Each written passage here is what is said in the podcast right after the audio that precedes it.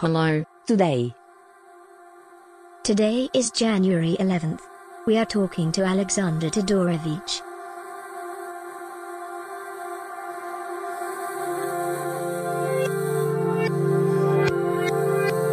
Usually, I don't think of a certain aesthetic when I start working on a new project.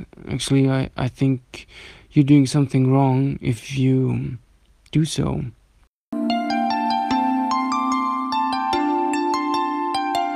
Alexander Todorovich is a non-media specific artist and graphic designer.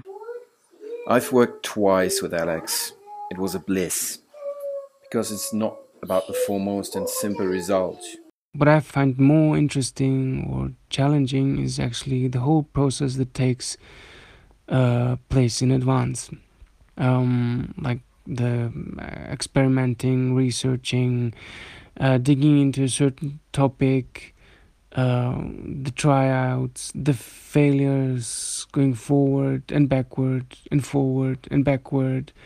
These are all tiny parts which create one thing, which at the end create the visual outcome.